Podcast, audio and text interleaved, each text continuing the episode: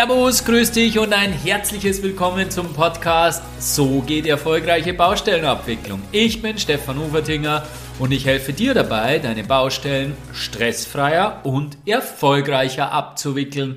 Ich freue mich heute wieder total, dass du dabei bist und es gibt so unvorstellbar viel spannende Dinge in unserer Branche und leider kriegt man die oft gar nicht mit. Naja, natürlich, die großen Trends, die schon, aber die kleinen Innovationen am Rande, die aber in ihrer Nische einen richtig großen Impact haben, die bekommen wir meistens nicht mit. Und dann meinen wir oft, na, es geht ja nichts voran, es geht alles so langsam. Dabei stimmt das gar nicht.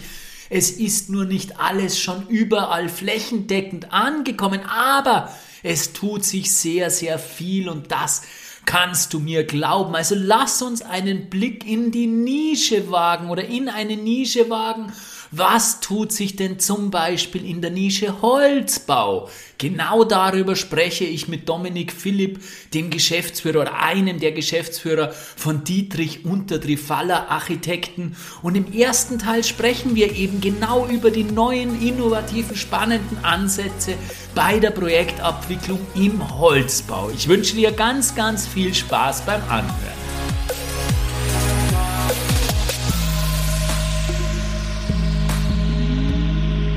Ja, insgesamt leben wir in einem großen Umbruch. Schlagworte wie Digitalisierung, Kreislaufwirtschaft, Nachhaltigkeit und auch die neuen Vertragsmodelle sind in aller Munde. Jedenfalls sind die Zeiten, in der wir leben, ausgesprochen spannend. Viele sagen, ein, den größten Umbruch unserer bisherigen Geschichte voraus.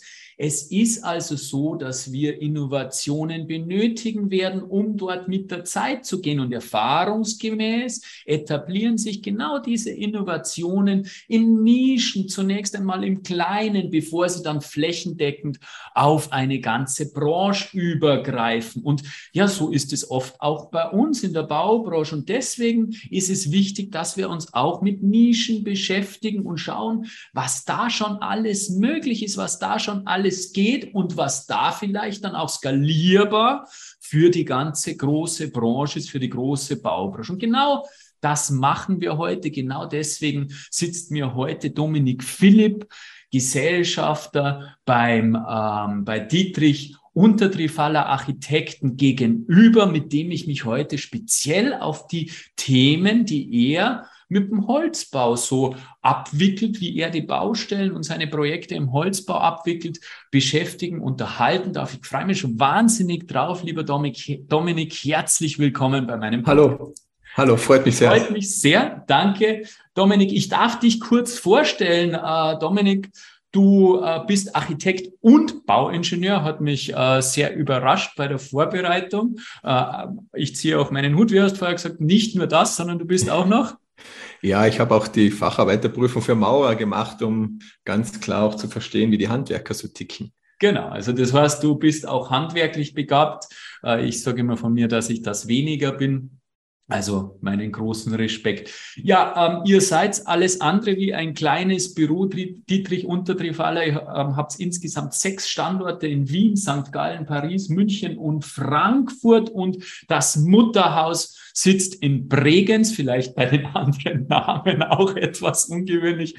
Ähm, und ähm, ihr steht ein für einen offenen partnerschaftlichen Umgang auf der Baustelle, was mir natürlich sehr, sehr wichtig ist. Ihr habt grundsätzlich keine Spezialisierung, hast du gesagt, wobei ihr natürlich ähm, im Holzbau schon sehr stark seid und das auch unser Kernthema heute sein wird. Genug damit, dass du, oder nicht genug damit, dass du Gesellschafter bei diesem Architekturbüro bist. Nein, Du gibst dein Wissen auch sehr, sehr gerne weiter, nicht nur in Podcasts mit mir, sondern unterrichtest auch an diversen und unterschiedlichen Hochschulen. Wie gesagt, ich freue mich wahnsinnig, dass du dir die Zeit nimmst und deswegen steigen wir auch gleich direkt in die erste Frage ein. Ja, ihr beschäftigt euch eben viel mit dem Thema Holzbau und ja, dabei seid ihr als Architekt, wie wir gerade festgestellt haben, doch relativ groß mit mehreren Standorten. Und äh, vielleicht steigen wir mal ähm, ein, weil viele Hörer euch als Büro nicht kennen, mit einer kurzen Standortbestimmung. Wie ist euer Unternehmen strukturiert? Was macht ihr alles, bevor wir dann auf das Thema Holzbau im Speziellen gehen? Ja, super Frage und ähm, glaube ich auch gut als Opener für unser Gespräch. Stefan, danke für die Vorstellung.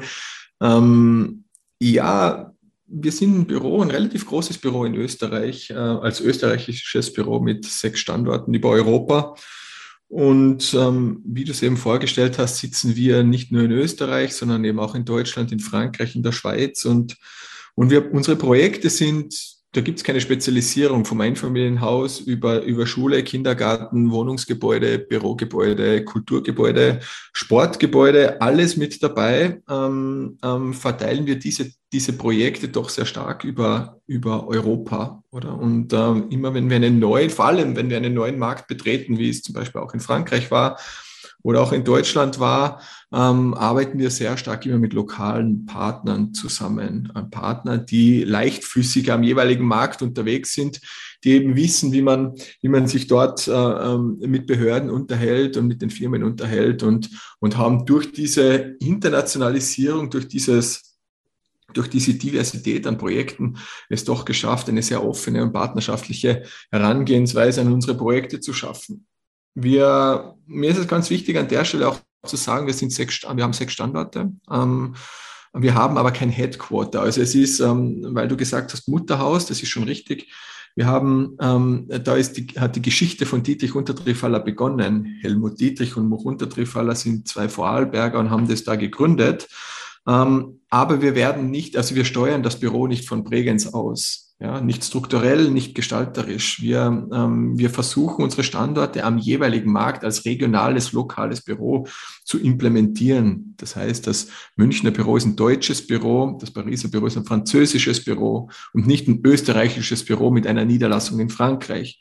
Was ja bedeutet, dass das, das Anleiten unseres Büros mehr über eine Haltung und Wertediskussion funktioniert und weniger über strukturell gestalterische Vorgaben. Und das das sieht man auch an den Projekten, weil die DNA von Dietrich Untertrifaller in unseren Projekten äh, ja ganz eindeutig, ähm, ähm, also unsere Projekte die DNA widerspiegelt, jedoch die nicht alle die, die gleiche Handschrift tragen, sondern auf den Ort, die Region, den Kontext und die Projektumgebung natürlich entsprechend reagieren.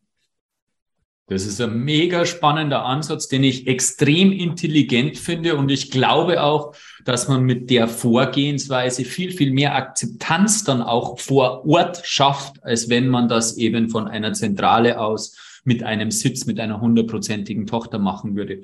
Gefällt mir extrem gut dieser Ansatz. Genauso gut gefällt mir der Ansatz. Und jetzt kommen wir zum Kern unseres heutigen Themas äh, genauso gut gefällt mir der Ansatz, über den wir im Vorgespräch gesprochen haben. Ihr geht neue Wege in der Abwicklung eben in dieser Nische Holzbau und bindet die Ausführenden sehr früh ein. Wir sprechen ja in der Branche ganz, ganz viel über das Thema Allianzverträge, Early Contractor Involvement und ihr macht das aber schon relativ lang und äh, habe natürlich dadurch schon äh, Erfahrungen mit diesem Thema gesammelt. Und da würde ich dich bitten, doch mal zu beschreiben, wie dieser innovative Ansatz bei euch im Detail aussieht, bevor wir dann weiter drüber sprechen.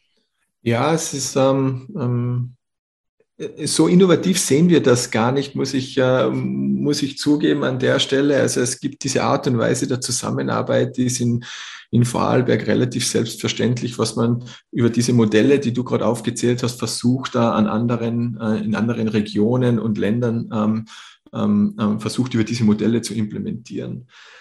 Vielleicht kann ich es so beschreiben. Im Holzbau, im Stahlbau übrigens auch, im Holzbau haben wir eine etwas andere Situation als im Betonbau ja, oder Ziegelbau. Im Beton- oder Ziegelbau ähm, wird nach den Plänen der Planenden gebaut. Oder? Das heißt, Tragungsplan, Architekten, äh, Ingenieure etc. erstellen Polierpläne, Schalungspläne, Bewährungspläne und das ausführende Unternehmen nimmt diese Pläne und setzt das Projekt dann um. Ja? Ähm, Im Holzbau ist das anders. Im Holzbau startet das ausführende Unternehmen eben nicht mit der mit der Ausführung. Das ausführende Unternehmen baut nicht, um das plakativ runterzubrechen, baut es nicht nach meinen Plänen, sondern baut nach seinen Plänen. Die erstellen eine Werkstatt- und Montageplanung. Nach diesen Plänen ähm, bauen die ihre Projekte, bauen die unsere Projekte, die setzen eine Produktionsplanung auf, mit der sie dann die Maschine ansteuern. Und das ist ähm, ähm, ähm das ist notwendig, weil im Holz haben wir ganz, ganz viele unterschiedliche Systeme. Ähm, die, Firmen haben unterschiedliche Elementbreiten, Größen, ähm, berücksichtigen den Montageablauf etc. etc. Ähm, das sind alles planungsrelevante und produktionsrelevante Themen. Was ja bedeutet, auf zwei Punkte runtergebrochen, oder? Punkt eins ist, dass das ausführende Unternehmen nicht nach meinen Plänen baut. Ja? Und Punkt zwei ist, dass das ausführende Unternehmen nicht fertige Pläne nimmt und danach baut, sondern mit der Planung beginnt. Und wenn es äh, wenn wir das so sehen, dann heißt das ja, dass das ausführende Unternehmen auch ein Planungsgewerk ist. Und vom Wording her und von meinem Verständnis bedeutet das, der Planungsgewerk muss in der Planung mit berücksichtigt werden. Und somit muss ich schauen, dass ich diese relevanten Daten bei mir in der Planung eben rechtzeitig mit berücksichtige. Und das ist eigentlich die Idee, die wir verfolgen. Ja. Das macht absolut Sinn. Meiner Meinung nach macht das ja auch im Sinn, äh, im Betonbau oder im Ziegelbau, wie du es angesprochen hast, Sinn. Vielleicht jetzt weniger, um irgendwelche Ausführungsbreiten zu berücksichtigen, weil es die ja nicht gibt, wenn man da flexibel ist, aber das Know-how mit einzubinden, weil du hast ja auch Fertigungsabläufe etc. angesprochen. Und da würde es auch Sinn machen. Und das ist genau das, wo die Reise ja hingehen soll. Das heißt, ihr macht also Verträge, wo ihr den Auftragnehmer, der ja auch planen muss, relativ früh ins Projekt mit einbindet. Äh, das heißt, ja, sozusagen, wenn man in diesen äh, neuen äh, Schlagworten sprechen will, ein Early Contractor Involvement quasi implementiert. Und ähm, jetzt wird ja viel darüber diskutiert, wie funktioniert das vertragsrechtlich etc. Ich sage mal, beim Privaten ist man mehr oder minder frei. Ähm, da ist man nicht an, an, an Dinge wie Bundesvergabegesetz oder, oder, oder ähnlichen Themen gebunden. Äh, beim äh, Öffentlichen wird es da schon etwas schwieriger. Du hast im Vorgespräch gesagt, ihr macht das aber auch mit dem Öffentlichen.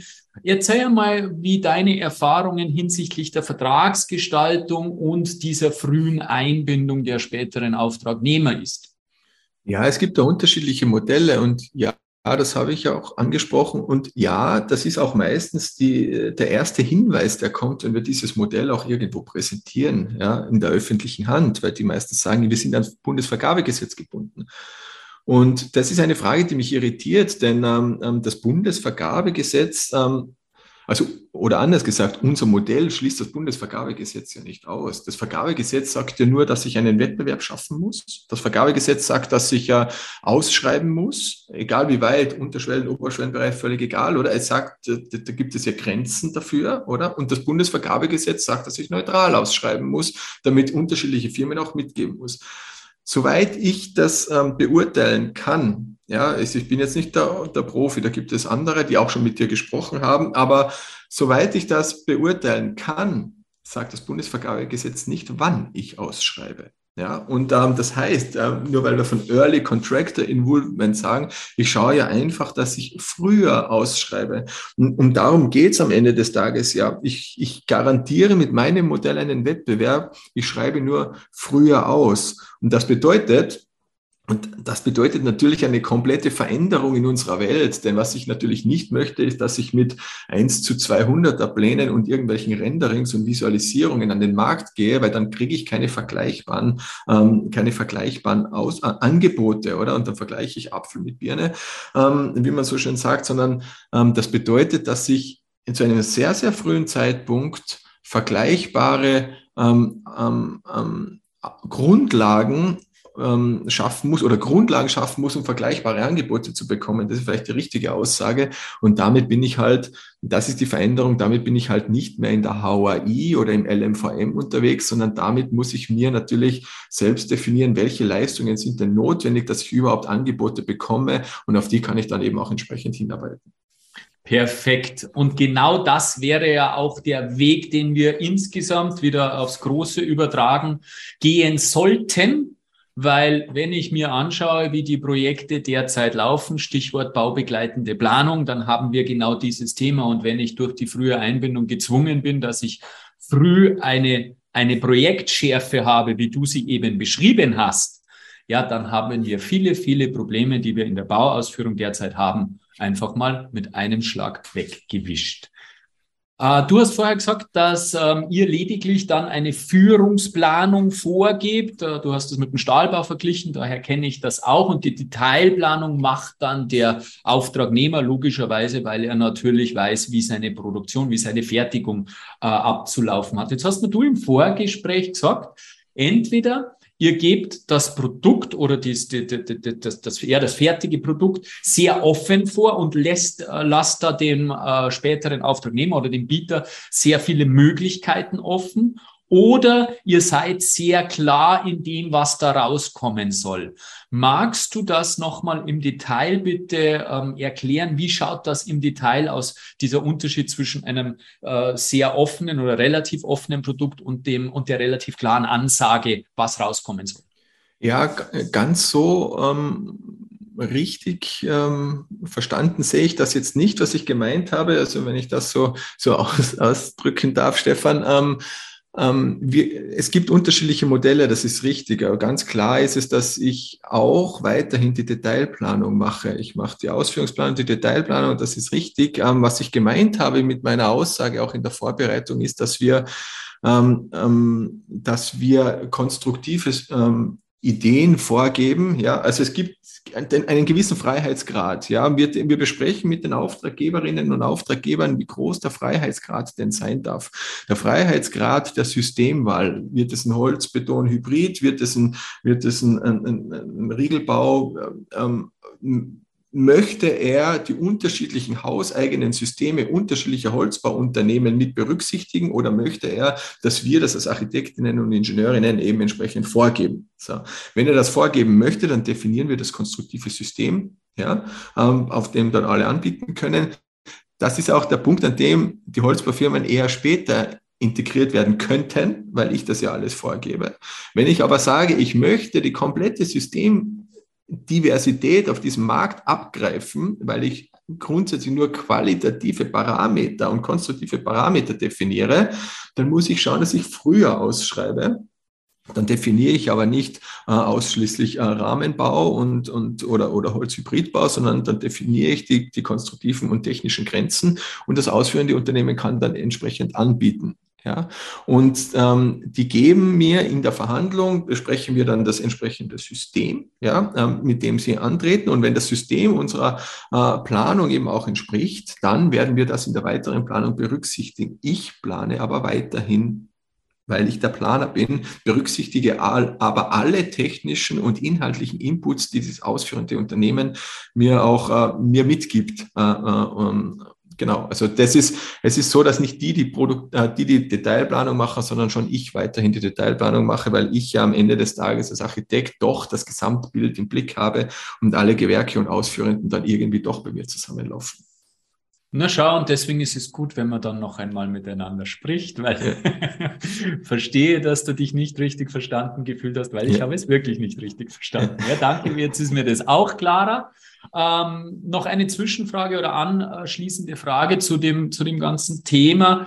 Ähm, das heißt ja dann auch, sage ich mal, gerade wenn ihr etwas freier seid, also wenn ihr dieses ganze Spektrum abdecken wollt oder mitnehmen wollt, dann heißt das ja auch, dass es dann ähm, im Hinblick auf die technische Bewertung, auf die Gleichwertigkeit der Angebote und alle diese Themen im Vergabeverfahren, das ist dann doch oder stelle ich mir zumindest doch recht aufwendig vor oder ähm, und, und gehört auch sehr viel Know-how und, und, und, und, und äh, Sachverstand dazu. Sehe ich das richtig oder ist das äh, eigentlich gar nicht so wild? Doch, das ist genau das. Also es ist extrem aufwendig ähm, ähm, und das, das ist auch ausgesprochen zu Beginn, ähm, denn die, die Bewertung, die technische Bewertung, wenn ich ein anderes System bringe, bedeutet das ja doch eine andere technische Eigenschaft ähm, und das gilt es eben zu bewerten. Also wenn ich von einem eher massiveren Element ein Leichtbauelement wähle, dann hat es auf sommerliche Überhitzung und andere bauphysikalische und tragwerksrelevante Themen einfach Einfluss und das gilt es natürlich zu bewerten. Auch da kann man einen Regler einstellen, Stefan, weil ähm, wenn ich jetzt eine Regelwand als, als Außenwand konzipiere, hat die eine Firma ein, ein eigenes patentiertes, hochge abgestimmtes Auswandsystem und die andere Firma äh, stellt das aus, aus anderen Stehern selbst zusammen. Das ist dieselbe Konstruktion, würde ich mal sagen, oder dieselbe Konstruktionsidee, ja, ähm, aber zwei unterschiedliche Systeme und die haben vielleicht andere Elementgrößen und alle andere Elementierungen. Das heißt, wir müssen natürlich an der Stelle auch berücksichtigen, welche Auswirkungen hat das dann auf den Entwurf, auf, die, auf das Volumen, auf, die, auf, auf das Gebäude grundsätzlich, damit ich auch keinen Verschnitt habe, ähm, damit ich wirklich verschnittoptimiert und elementoptimiert dann eben auch das Objekt umsetzen kann. Und das ist, wie du sagst, schon das bringt ein bisschen Aufwand mit sich, aber bringt am Ende des Tages auch die, die hohe Qualität der, der Projekte. Und genau das ist immer die Frage, äh, ob man bereit ist, für Qualität diesen Aufwand zu bezahlen. Diese Frage, glaube ich, darf sich jeder Bauherr für sich selbst stellen. Was ich total spannend finde, ist, dass ihr ja oder du mir im Vorgespräch gesagt hast, ähm, um wirklich ressourcenschonend zu sein und äh, auch das finde ich jetzt wirklich innovativ. Vielleicht äh, sagst du jetzt wieder, dass du es gar nicht so innovativ findest. Aber du hast ja gesagt, dass ihr vom 3D-Modell direkt die C und C-Fräse, also nicht ihr, sondern äh, in Zusammenarbeit natürlich mit dem Hersteller, mit dem AN, direkt die C und C-Fräse ansteuert. Und äh, das ist natürlich ideal oder perfekt, weil äh, keine Zwischenwege notwendig sind etc. Erklär uns das System doch einmal im Detail, wie das genau funktioniert, was da alles dazu notwendig ist und wo vielleicht auch die Knackpunkte liegen bei sowas. Ja, sehr gerne. Die Idee war ja eine, ein sehr, sehr einfaches Bild, wenn ich das äh, so beschreiben darf. Die Idee war, wir äh, bei einer Werksbesichtigung auch eines äh, bekannten Holzbauunternehmens haben wir gesehen, dass die CNC-Fräse angesteuert wird direkt aus einem Computer. Oder ist ja klar, die drücken auf den Knopf, die CNC-Fräse läuft an. Und wir haben gesagt, ja, wir planen ja auch im Computer und wir planen, und das machen alle übrigens äh, mittlerweile, alle Planenden planen am Computer und steuern irgendein Gerät an damit. Ja, das heißt der Drucker oder der Plotter. Und wir haben gesagt, es muss doch, ähm, muss doch möglich sein, so wie ich heute ähm, einen, das ist jetzt keine Produktplatzierung, aber einen Canon-Drucker durch einen HB-Drucker ersetzen kann, ohne weiteres, ohne dass ich irgendetwas machen muss, muss es doch auch möglich sein, dass ich einen, einen Plotter einfach durch eine CNC-Fräse ersetze. Einfach abstecke und das andere Ding anstecke, ich, ich steuere die Maschine an, das läuft. Ja? Ein sehr einfaches Bild, das doch ähm, sehr komplex ist am Ende des Tages, das sich komplexer herausgestellt hat, aber das heute funktioniert. Oder? Wir haben, ähm, wenn ich die Fräse ansteuern möchte, bedeutet das, dass ich die Daten für die Fräse benötige. Ja? Ähm, die Fräse äh, aus einem BIM-Modell kann ich keine Fräse ansteuern. Das muss ich zu dem Beginn auch sagen. Ein BIM-Modell ist viel zu, ähm, viel zu stumpf, viel zu plump dafür. Da planen wir mit, mit stumpfen Geometrien, oder? Die Fräse ist in der fünften Dezimalstelle unterwegs, ja, ähm, und hat komplett andere Daten. Die wählen dann Fräskopf aus äh, und so weiter. Das kann ich mit einem BIM-Modell nicht, oder? Ähm, und wenn ich also die Fräse ansteuern möchte, brauche ich alle Daten in einer Datenbank. Ja, und da, da reden wir dann von der Begrifflichkeit her wirklich von einem digitalen Zwilling. Ich betone es nochmal, einem digitalen Zwilling und nicht mehreren Modellen, an denen wir arbeiten. Ja, das ist die, das ist die Idee, eine, äh, ein, dass alle gemeinsam in einem hochintelligenten, nativen, geschlossenen BIM-Modell arbeiten. Ja, und das bedeutet, die, so wie ich es zu Anfangs gesagt habe, alle Planenden, und die Planenden sind in dem Fall auch das ausführende Holzbauunternehmen, arbeiten alle in einem Modell. Und das ist das, was wir verändert haben. Wir haben ein hochintelligentes, geschlossenes, natives Modell aufgesetzt. Ich äh, kann es an der Stelle auch sagen, das ist Revit mit dem Aufsatz Agacat. Gibt es übrigens auch bei Archicad mit Archiframe, also nicht, dass man da jetzt glaubt, ich möchte da Werbung machen.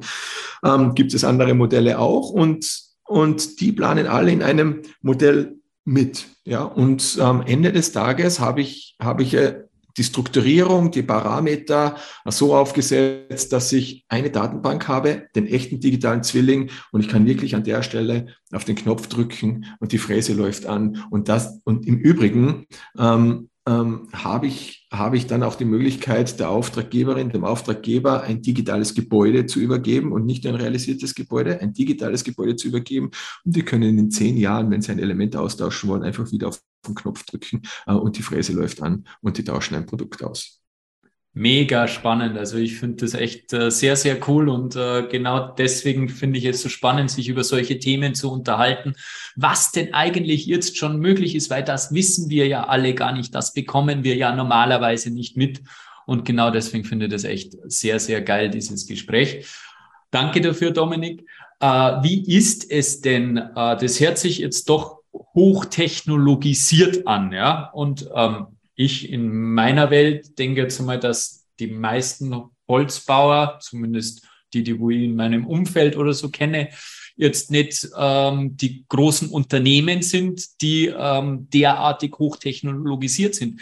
Wie schaut's denn da vom, ähm, vom Markt aus? Also wie viele Unternehmen können das? Mit wie vielen Unternehmen könnt ihr auf dieser sehr, sehr hohen Ebene dann auch wirklich zusammenarbeiten? Und ähm, gibt es dann andere Modelle, wenn die, wenn die Unternehmen das nicht können? Wie, wie, wie, wie agiert ihr dann? Das ist genau der Punkt, ähm, ähm, warum wir dieses Modell auch aufgesetzt haben. Das ist genau der wunde Punkt am Markt der, der Holzbauunternehmen. Oder? Also wir, wenn man sich die Statistik anschaut, sieht man, dass wir in Österreich, und das ist in Deutschland im Übrigen auch so, nur um das Zehnfache größer, aber in Österreich haben wir eine sehr eigenwillige äh, Struktur der ausführenden Unternehmen im Holzbau. Oder wir haben 85 äh, Prozent der ausführenden Unternehmen haben weniger als neun Mitarbeitende. Oder? Ähm, ähm, und nur, also weniger als ein Prozent, 0,7 Prozent der ausführenden Unternehmen haben mehr als 50 Mitarbeitende. Ja? Ähm, und das steht gegenüber einem ständig wachsenden Bedarf an auszuführenden Holzgebäuden. Oder? Also wir sehen einen enormen Anstieg. Jeder will jetzt in Holz bauen und das steht dieser kleinteiligen Firmenstruktur gegenüber. Ja. Und die meisten dieser kleinen Unternehmen haben keine Abbundanlage, haben keine CNC-Fräse, das nicht und sie haben auch nicht bei neuen Mitarbeitenden habe ich nicht eine technische Abteilung noch bei mir mit im Haus sitzen, oder? Das ist aber eine Situation, die gegenwärtig schon da ist oder die auch in der Vergangenheit da ist. Und diese, diese klein strukturierten ähm, Unternehmen haben bereits früher vorher schon ähm, Kooperationsmodelle gelebt. Die haben ähm, ähm, ähm, am Holzbau Planende, ähm, die für sie die technische Abteilung bilden, ja, die die CAD-CAM-Planung machen, die die CAD-CAM-Planung machen ähm, ähm, und die Daten direkt an die Industrie schicken, die die die diese, die diese Elemente dann eben auch herstellen und just in time dann auf die Baustelle liefern. Ja, ähm, und das ist genau das, was wir auch machen. Diese Personen, die heute bereits extern arbeiten für diese Holzbauunternehmen, die nehmen wir in unser Arbeitsmodell mit. Wir haben da auch einen Arbeitsvorbereiter, der für ähm, den Großteil der Holzbauunternehmen eben auch arbeitet, bei uns im Planungsteam mit drinnen. Das heißt, der versteht die, der weiß ganz genau, worum es da geht. Und das ist eigentlich das Einzige, was wir tun. Wir wir greifen, wir gehen genau auf dieses Kooperationsmodell ein, das heute schon gelebt wird. Wir integrieren es nur in unserem BIM-Modell, sodass sich dann eben alle Daten in einem Modell zusammenbündeln kann. Ja, wir sind die Arbeitsvorbereitung, wir sind die technische Abteilung. Mhm, spannend und macht äh, mega viel Sinn. Jetzt stellt sich natürlich für einen naturwissenschaftlichen Menschen, also mit einem, mit einem Menschen mit naturwissenschaftlichem Background, die Frage nach den Hard Facts. Wir Ingenieure wollen ja alles immer in Zahlen messen. Unsere ganze Welt will in Zahlen gemessen werden. Und ähm, so wie du das beschreibst, hört sich dieses System ja sehr ressourcenschonend, zeitschonend, zeitsparend äh, an. Also Ressourcen im Hinblick auf Material, aber natürlich auch auf Manpower. Gibt es Erhebungen, Dominik, wo ihr mal geschaut habt, ja, was bringt das denn wirklich? Wo sparen wir da wirklich dezidiert Material, Verschnitt etc. Wo sparen wir da Manpower ähm, ein? Habt ihr da Erhebungen? Gibt es da etwas? Ja, diese Erhebungen haben wir tatsächlich ähm, ähm, und wir sparen wirklich äh, ordentlich ein, wobei ich fairerweise dazu sagen muss, ja, dass ich ja ähm, ganz so ähm, detailliert kann ich das nicht liefern, weil ich noch nie dasselbe Projekt ja mit denselben Parametern, mit denselben Umgebungen an derselben Stelle nochmals gebaut habe, um dasselbe Projekt miteinander zu vergleichen, oder? Also das sind da, da ist eine gewisse Unschärfe drinnen in, in, in meiner Antwort, die ich da jetzt auch, äh, auch geben werde, oder? Ähm, du zielst mit deiner Frage grundsätzlich, würde ich sagen, äh, auf zwei von drei Pro Projektparameter ab, oder? Du zielst auf, auf, auf Termine und auf Kosten ab. Ja, ähm, äh, mit dieser Frage, was, was, was in der Natur der Dinge liegt, ja, ähm, wir zielen mit unserem Modell ganz klar auf die dritte Komponente ab, nämlich auf die Qualität. Ja, das war das Ziel unseres, unseres Modells, auf die Qualität abzuzielen, mit der, ähm, mit der Millimeter genauen Art und Weise zu bauen, mit derselben Schärfe zu bauen, ja, mit der wir auch äh, geplant haben. Ja, das ist ein Qualitätsmerkmal, ein Qualitätsmerkmal im Holzbau und auf das ziehen wir ganz stark ab. Und da, dass das natürlich Konsequenzen hat, positive Nebeneffekte hat auf Kosten und Termine, ist absolut klar. Aber nur, dass wir wissen, wo die Zielrichtung war bei uns Qualität mit den positiven Nebeneffekten ähm, ähm, Zeit und, und Geld. Ja. Die geschlossene Wertschöpfungskette, von der ich gesprochen habe, oder? Damit lösen wir alle Schnittstellen alle Schnittstellen weg. Und Schnittstelle bedeutet für uns eigentlich ähm, Fehler. Also dieses Abspeichern einer Datei irgendwo hinzuschicken, irgendjemand anderer zeichnet meinen Plan ab, schickt ihn mir zurück, ich kontrolliere, ob er richtig abgezeichnet hat, wir nennen es Freigabeplan, schicke ihn wieder zurück. Ähm, da sind einfach mit jedem Data Drop sind da einfach ähm, Fehler verbunden. Ja? Und durch dieses alle arbeiten in einem Modell vermeide ich diese Fehler. Ja, und das ist äh, eine, eine logische Konsequenz ist ja, dass ich damit einfach Geld spare. Ja, ich spare damit Geld, Geld in der Mängelbehebung, Geld für etwaige Überarbeitungen und Neuplanungen. Und damit werde ich auch, wenn alle zusammenarbeiten, um auf den zweiten Punkt zu kommen, Termine auch effizienter und schneller. Ja, wir sind einfach schneller und wir sind bei einfachen Projekten bis zu 60 Prozent schneller, so komisch das klingt, ja. Und bei, bei komplexeren Themen 25 bis 30 Prozent schneller und effizienter, ja.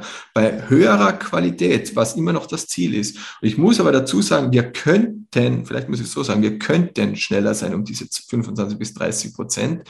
Wir könnten, wenn alle mitspielen.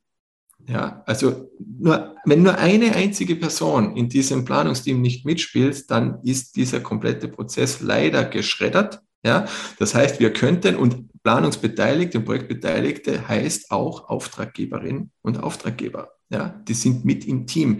Das heißt, alle müssen dieses, äh, äh dieses, dieses äh, Mindset und dieses Modell äh, vertreten und auch, äh, auch leben. Wahnsinn. Also da sieht man mal, was möglich wäre. Und ich glaube, es wird dir jeder Bauingenieur verzeihen, dass du hier keine äh, vergleichbaren äh, Bauwerke errichtet hast, um das wirklich klar zu untermauern, weil wir wissen, dass wir Unikate unter freiem Himmel bauen. Und insofern äh, ist das sicher verzeihlich. Der, der, das Qualitätsthema, muss ich ganz ehrlich sagen, hatte ich in der Art und Weise nicht auf dem Schirm, weil ich dachte, äh, dass grundsätzlich dieselbe Qualität erreichbar wäre. Aber das ist natürlich dann der Oberhammer, wenn man diese Vorteile in der Zeit und in den Kosten bei steigender Qualität erreicht. Das hört sich ja fast noch ein Perpetuum mobile an.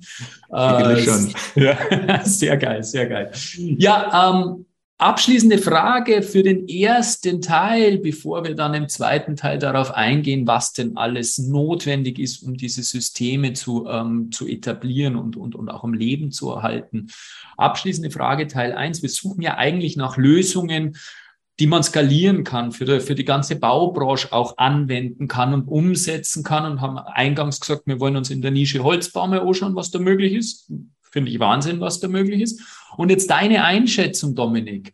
Was davon ähm, ist aus deiner Meinung heraus auch äh, skalierbar, übertragbar auf die ganze Branche oder auf größere Teile unserer Branche? Also das Modell ist zu 100 Prozent zu übersetzen äh, auf die gesamte Branche. Ähm, ähm, ähm Warum? Also das Thema der direkten Produktionsansteuerung, das ich jetzt beschrieben habe, da gibt es auch äh, den Stahlbau zum Beispiel, oder der, der ja ähnlich funktioniert und beziehungsweise grundsätzlich könnte ich sagen, bei allen vorgefertigten Elementen, die ich ja auch im Massivbau habe, ja, könnte ich dieses Modell leben, ohne weiteres. Ja. Ähm, das ist das Thema der direkten Produktionsansteuerung. Ja. Aber das Thema der Zusammenarbeit, ja, das ich jetzt am Schluss besprochen habe, wo ja am Ende des Tages die Effizienz auch rauskommt, ja, und auch die, die, Fe die Fehlervermeidung rauskommt, ja, das ist komplett materialunabhängig. Ähm, ähm, wir, wir, wir haben da nur leider in unserer Branche ein, äh, ein paar Grenzen, würde ich jetzt an der Stelle sagen, nämlich ein paar Grenzen unserer eigenen Erfahrung und unserer eigenen, eigenen Gewohnheit. Ja, wir sind es gewohnt, ähm, lange zu planen und ganz, ganz spät erst auszuschreiben. Ja, das ist, ähm, das, das hat sich irgendwie so eingebürgert oder das machen wir so. Und dieses, ähm, äh, diese Gewohnheit aufzubrechen ist nicht so leicht. Und wir haben auch mittlerweile ein wenig Erfahrung ähm, darin, dass wir planen und bauen als Opposition sehen. Und das ist, das ist, das hat sich irgendwann eingebürgert, da ist irgendwie eine Erfahrung passiert. Und das, das verstehe ich nicht, weil wir eigentlich und ich muss das Wort eigentlich verwenden, das ich normalerweise nicht mache, äh, obwohl wir eigentlich ähm, ein Projekt realisieren, gemeinsam. Ja, und das, ähm, ähm, das, müssen wir, das müssen wir auflösen, oder? Und das beginnt aber ganz stark bei den Auftraggebenden, ja, ähm, in Formen des Teams, oder? Ähm, dass, dass ein Team, das zusammenarbeiten kann, nicht irgendwie willkürlich zusammenwürfeln und keiner weiß, wer der andere ist, bis kurz vor, bis, bis kurz vom Kickoff-Termin, oder? Sondern ein, ein, ein Projekt, Team, das projektbezogen, kontextbezogen, inhaltsbezogen beauftragt wird. Entweder gemeinsam oder einzeln, völlig egal, aber die müssen sich verstehen. Und das ist das Thema der Kooperation und Zusammenarbeit. Also eigentlich, wieder das Wort, eigentlich dein großes Thema, Stefan. Steilvorlage, Dankeschön. Aber wir gehen da im zweiten Teil natürlich auf dieses Thema ein, weil ich weiß ja ähm, aus dem Vorgespräch, dass das für dich auch ein großes Thema ist, nämlich das Mindset und wie man zusammenarbeitet und dass das trotz der ganzen ähm, äh, digitalen Innovationen, mit denen wir ähm, zu tun haben, die immer mehr werden und mehr kommen. Und das ist auch gut so. Trotzdem werden immer noch Menschen gebraucht. Menschen müssen planen, Menschen müssen denken oder dürfen denken, muss man eigentlich sagen, dürfen zusammenarbeiten. Und da geht es natürlich sehr stark darum, dass da eine Kultur entsteht, wo das auch möglich ist. Danke für den Einblick. Jetzt haben wir mal die Grundlage gelegt. Dominik, jetzt wissen ja mal, äh, wie das funktioniert, das ganze System und was es durchaus an Innovationen, an technischen Möglichkeiten gibt. Also ich finde da immer nur äh, seit, dem, seit unserem Vorgespräch das direkte Ansteuern mit, von der C&C-Fräse finde ich Wahnsinn. Ähm, und äh, jetzt wollen wir im zweiten Teil dann genau auf diese Themen auch eingehen, über die wir jetzt zum Schluss gesprochen haben. Was ist notwendig, dass dieses System dann auch gelebt werden kann? Dominik, dir Einstweilen recht herzlichen Dank für den ersten Teil, für dieses erste Gespräch. Hat mich total gefreut, dass du da gewesen bist und herzlichen Dank. Hat mich auch sehr gefreut. Danke dir, Steffen, für die Einladung. Ja, ist das nicht der Wahnsinn? Die Qualität erhöhen bei geringeren Kosten und gleichzeitig rascherer Projektabwicklung. Es ist also wirklich alles möglich. Wir müssen nur daran glauben, die Dinge konsequent umsetzen und dann ist viel, viel mehr möglich, als wir uns vorstellen können. Ich wünsche dir ganz viel Spaß dabei. Herzlichst dein Stefan Uferdinger.